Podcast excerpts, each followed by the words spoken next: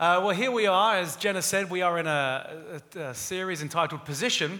And as you, most of you guys know who are here at the kickoff of that, I was really casting a vision of uh, not what we're going to do, that will come, but casting a vision of the kind of people God is calling us to be.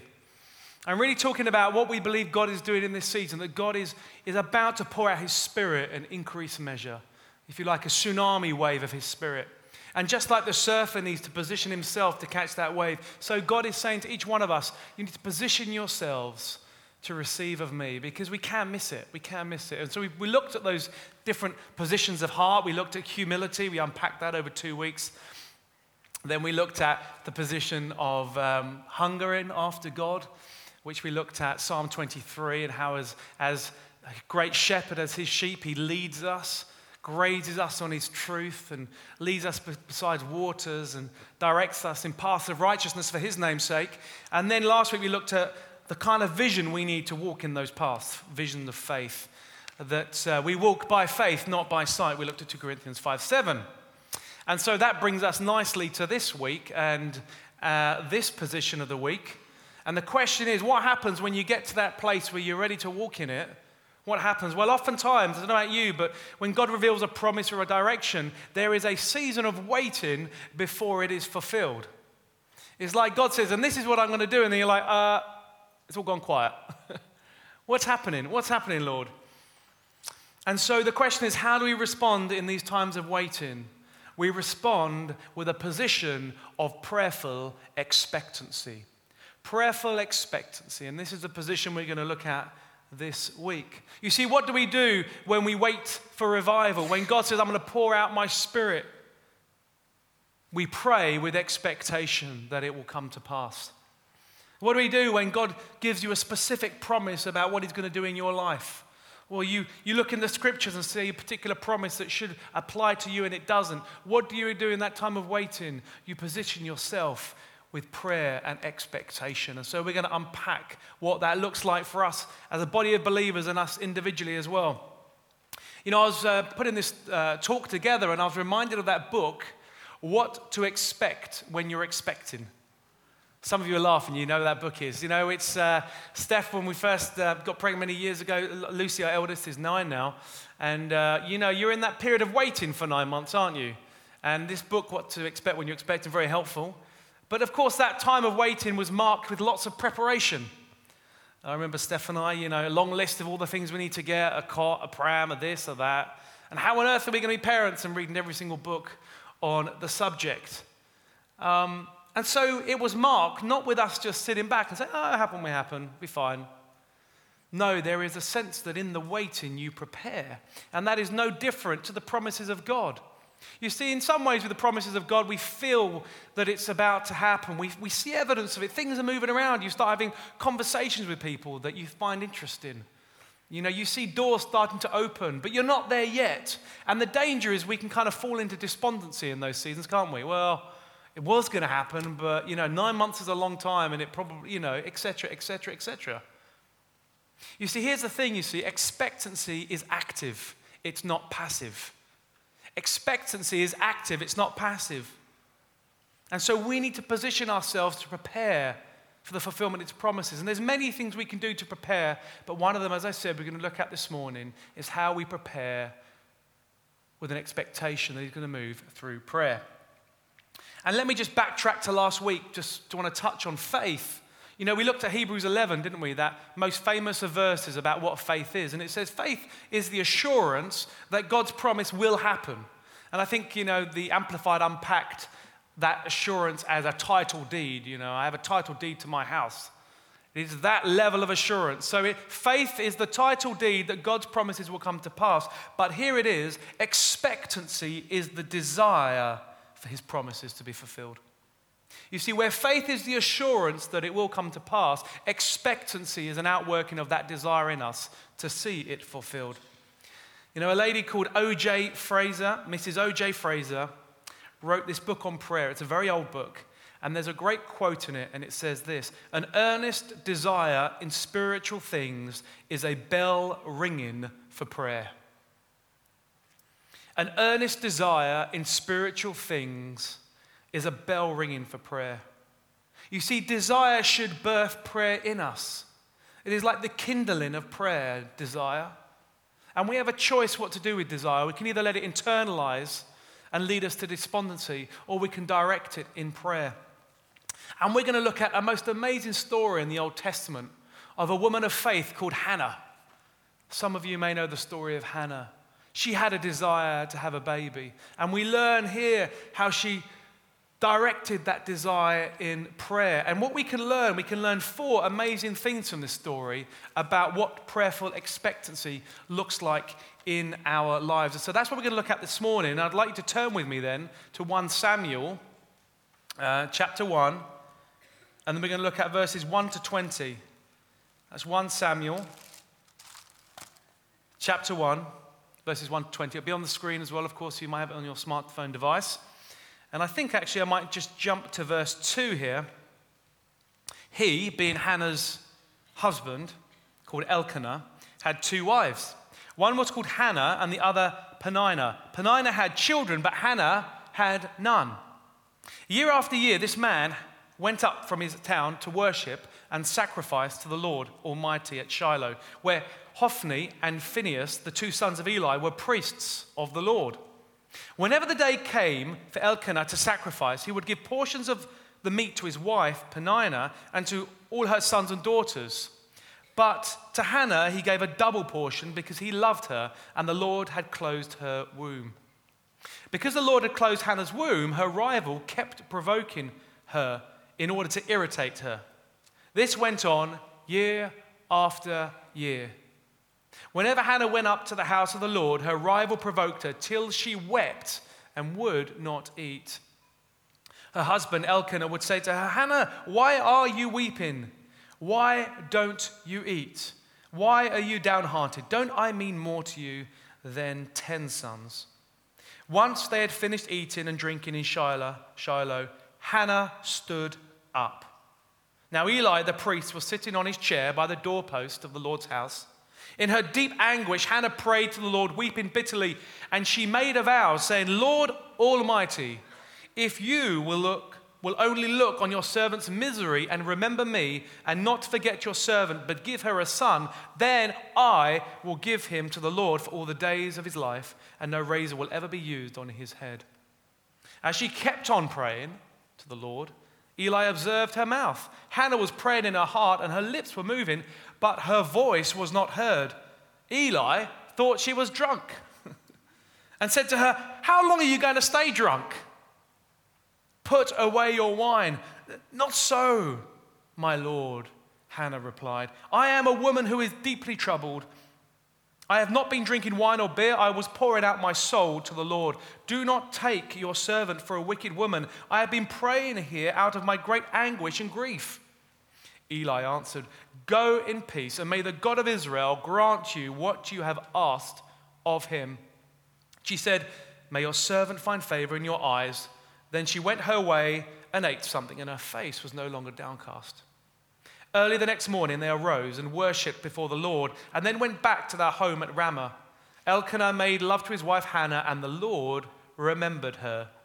So, in the course of time, Hannah became pregnant and gave birth to a son. She named him Samuel saying, Because I asked the Lord for him.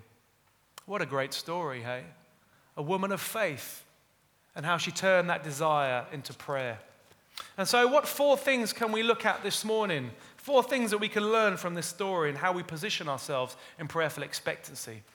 Okay, here's the, is the first one, albeit obvious, and for that I apologize, but it is this prayerful expectancy is our right response to his promises. And I looked at that at the start, didn't I? You see, what we read in this story is that Hannah had been crying for years. She wanted a baby. It was as if she was reminded of the Lord's promise that we would go and multiply the earth by her rival provoking her and irritating her. And it fueled that desire Lord, look at me. And it was, a, it was left as a burden, this desire, and no outlet. And we read in verse 7 that this went on year after year, year after year, year after year. But what we read in this story is that there came a moment where she decided to respond to this desire in an altogether different way. What do we read in this story? It says, Hannah stood up. She changed her posture. She did something different. Hannah stood up. Verse 9 Hannah stood up. As if almost for the first time, she decided to do something different. Year after year, she would come with her husband and her rival. And year after year, she would go back in tears, but not today. She decided to stand up. And I think for many of you this morning, God is saying to you, stand up. I know it's hard.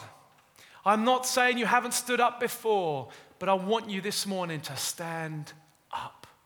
Stand up out of the mess. Stand up out of the pain. Stand up out of the tears because I am here. And what happened when she stood up? It said she prayed. You see, her desire was no longer internalized, no longer left to go around and around, but she directed it in prayer as she stood up. You know, you might have, for thus, thus far, wished for something. You may have moaned about it, complained about it, even told other people. But God is saying afresh this morning stand up and pray. Stand up and pray. And we saw this story of praying play out in, in, the, in Jesus and the disciples, didn't we? Because in Acts 1 4, before Jesus is ascended, he says to the disciples, Listen, I'm about to go up, but don't leave Jerusalem until I send you the gift of the Holy Spirit. Okay? And then in, re- in Acts 2, what do we read? The disciples, how did they respond to this promise? Because there was obviously a delay for the fulfillment of this promise. What did they do? They got together in unity and prayed in expectation. They didn't go off and think, well, we'll leave it to God. He's sovereign, He'll do it when He wants. They didn't go off on holiday thinking they had time on their hands. they got into the upper room and in unity they said, Come, Lord Jesus. Your words, you said, Lord, that you'll send your Holy Spirit. Would your Holy Spirit come? And what happened? Rushing wind swept through that place and tongues of fire descended. And the promise of Jesus was fulfilled. It is a completely sovereign act, and yet they could have missed it. They positioned themselves to receive, didn't they? And in this season, God is saying, I am doing something new amongst you. I'm about to pour out my spirit in abundant measure. But let me tell you what you do with that promise. You get in unity and you get together and you pray in expectation. Let us not just sit back and think, well, he'll do it when he wants. Of course, he is sovereign, but he requires us to seek him. And that's what we say here with Hannah. She stood up and she started praying. And so we move on then. That's number one. Number two, what else can we learn? And I think this is going to really unlock prayer for so many of you. And for some of you, I think it's going to be a reminder because this is how you used to pray. It is this prayerful expectancy is confident and specific. Prayerful expectancy is confident and specific. You see, I find it very interesting in the story that she desired for a child, and yet when she starts praying, verse 11, she prays not just for a child, but for a son. That's specific. Wow, how audacious is she? She should just say, Well, Lord, whatever you got for me, that'll be fine. But no, she had the boldness and the confidence and the courage to say, Lord, grant me a son. And it's worth reminding ourselves, guys, of this most glorious truth. We have access to the very throne room of God. Not only do we have access, but He has invited us to His presence. We read that in Hebrews 4:16. It says, "Let us then approach the throne of grace with confidence, so that we may receive mercy and find grace to help us in our time of need." Let us approach with confidence. And that is what Hannah has done. And for so many of us, we approach God with a timidity. And a, I hope you don't mind, Lord, but I've got something to ask you. And it's a bit of a general thing, but it's up to you how you answer it. There are, there are the times where we don't know how to be specific, and that's fine. We just go blah. And God is gracious, but there are times when we have it in our heart. And yet, what holds us back is that we're just not bold enough because the enemy has robbed us and lied that we cannot go into the throne of grace in boldness. Let me tell you, yes, we can. Not only can we, but he's saying right now, you need to. And you see, we've got to be aware of how the enemy operates in this because of that famous phrase sometimes our thoughts are not our thoughts. the battlefield is in the mind. So here's two things to be aware of how the enemy will lie. Number one, he'll say this You are too bad and unimportant to go to God. What kind of week have you had? It's been shocking. I mean, that sin, you've sinned way too many times. yeah. You've got to have a good week first, and then maybe God will listen to you. That's a lie. Or those people over there, they're way more holy than me. He'll listen to them, but he won't listen to little old me. I mean, do you know the mess I live in? Let me tell you guys, don't listen to that. That's the lie of the enemy. His word says that we should go in confidence to the throne of grace. Let's not miss out on answered prayers because we've allowed the enemy to stop us in our tracks and take a posture of passivity. Is that a word? Being passive and sitting down. Well, here's the other lie this is how it works you are too good and important to go to him. It happens. Oh, I've had such a good week. God knows what I need. He's going to sort it out.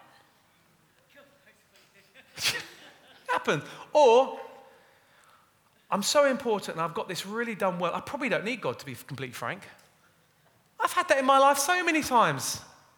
And God's like, okay, then off you go. And I do it and I made a mess. I'm like, oh Lord, help me. It's obviously only me that does that. But the enemy wants to put us in a position where we're sitting down. No, he's saying stand up and go and run into the arms of God, into the throne of grace. And this is what Hannah did, didn't she? This is what Hannah did. She was bold and courageous. Why? Because she knew the love of the Father. See, when you know the love of the Father, that He is for you and not against you, you run into His presence. And so this morning, if there are things in your world that you need answers for, be specific and be bold. Don't let the enemy rob you of that. Number three, ready? Prayerful expectancy is persistent. You know, I would say this is the biggest battle we've got as Christians. Because we do stand up and we do pray and we are specific, and then what happens? We leave it. We think, well, I've prayed, God's heard me, it's up to Him now. We don't read this with Hannah. I mean, I found this amazing. Hannah stood up, she prayed specifics in boldness, and then it says in verse 12, and she kept on praying. You know, she made this most amazing of supplications to the Lord and a vow, and she didn't go, I'm done. She kept on praying. You see, there is this sense sometimes that we need to keep going until we pray in our praying. You know, there is this sense sometimes that we start in a place, I do it, I recognize it. I, right, Lord, I'm going to pray now. And I'm gauging and my, my, my, uh, I'm there with the thinking in the head.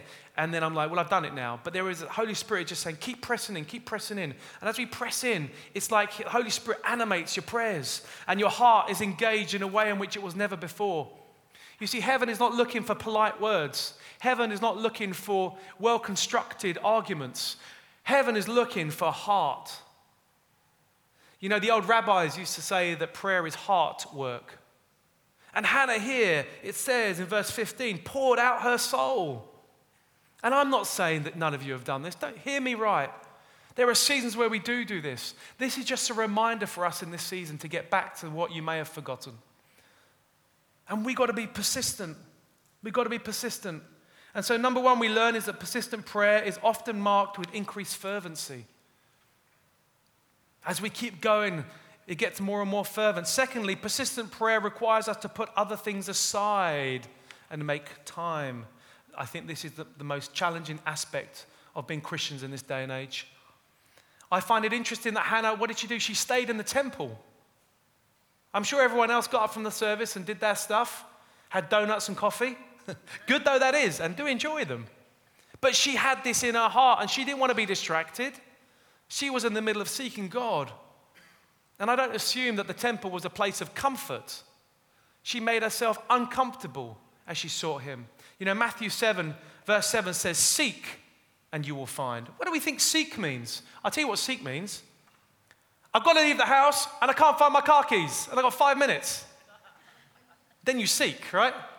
I am not going to stop until I find my car keys because this car is not driving itself. That's what seeking is. It's putting everything else aside and being persistent and seeking his face. It's not a quick prayer, it's not like a, a wish, it's a seeking. You know, um, share a personal story. Here I am as, as your senior pastor, and what a privilege and honor it is, by the way. But of course, I didn't wake up being a senior pastor one day. I, didn't, I wasn't born a senior pastor as such. And the past 20 years, I have been in other spheres. Um, yes, serving in leadership capacities in churches and ministries. The Lord has been using that to prepare me. But equally, I've been part of the, the business world for the past 20 years, working for large corporates and starting businesses and selling businesses, etc. But God had always placed on my heart from an early age, maybe I was about 15, that I would be in full time ministry. And it would be there in the background. But there came a point, I would say probably nine years ago, eight, nine years ago, where I had left Yahoo, I was working through at the time, and founded a new company. And um, it was going great we had just raised millions of dollars on a capital raising, and we were in the press, and it was amazing. And you know, on the outside, everyone thought, well, look at the, the success. Mark's got everything he was looking for. And we were hiring people and, and going, great. But God, in that moment, I tasted what I thought I may have wanted, and it wasn't there. And God reminded me of that word, that promise. And I remember thinking to myself, Lord, that desire is there. I don't want to be part of this. I want to be serving you in full time way, Lord. And I remember our offices at the time were in, in Sydney in the CBD, the Central Business District. And uh, up the road from our offices was this amazing Presbyterian church, the large one in Sydney. And their doors were open during the week. And this desire was so great, I had to direct it in prayer. But I didn't have enough time, so what I would do in my lunch times is sneak away and walk up to this church and get in those in that building and get in the pews and get on my knees. And I used to cry out to the Lord and pray. And I used to pray his promises. And Psalm 84, I'd rather be a doorkeeper in the house of my God than dwell in the tent of the wicked. Or a better is one day in your courts than a thousand elsewhere. And I used to seek God in prayer and say, Lord, you've placed this on my heart. This is what I need, Lord. This is what you want for me. And I prayed it, prayed it, prayed it, prayed it. Some things don't come overnight. Some things you have to seek God for. And as you do, as you're persistent, you'll find that there's a sense of fervency that grows in you. And so I want to encourage you guys that I know it's difficult, our lives are busy, but sometimes we need to be intentional and deliberate on making time for Him and seeking Him. And you know, if you look at church history and all the great men and women of the faith, you know, the, the thing that marks them all out is their prayer lives. There can be no power in the pulpit without power in prayer first. There can be no power in outside of our lives without power in the prayer closet first, to use that old time phrase. And I think in this season, God is saying to each one of us, I want you to seek me in ways you've never done before. Take that desire and that promise and lock yourself in a room and seek my face and pray and pray. I'll invite the band up and I just touch on the last one. We've looked at prayerful expectancy is our right response. Number two, prayerful expectancy is confident and specific as we have boldness that we can approach the throne of grace. The three, prayerful expectancy is persistent, that we need to seek Him and push. And number four, prayerful expectancy aligns our desires to His. You see, it's an amazing story, Hannah, because she started praying for seeking a child, but it was in the praying that it turned into, and Lord, I give you my son and I commit him to the, your service. You see, if it wasn't for that, Samuel, Saul would not have been crowned by Samuel. David would not have been anointed. But as Hannah prayed and as, as she was persistent, she could have missed out on it. The Lord started working on her heart and her prayers were aligned with Him. And I think for so many of us, we're going to miss out on something amazing if we don't persist in prayer because in so doing, God is going to align your heart's desires to His very desires and we're going to see great things. You see, it's through prayer, prayer that He enlarges our vision. It is through prayer that He refines our motives. You know, it's often been said that prayer doesn't just change things, it changes people. And that is the promise of us as a people as we commit to praying, is that He's going to change us as we do it. It's not just about the answers, they will come. It's about where He wants us to be positioned. I'd like you to stand as a band start playing.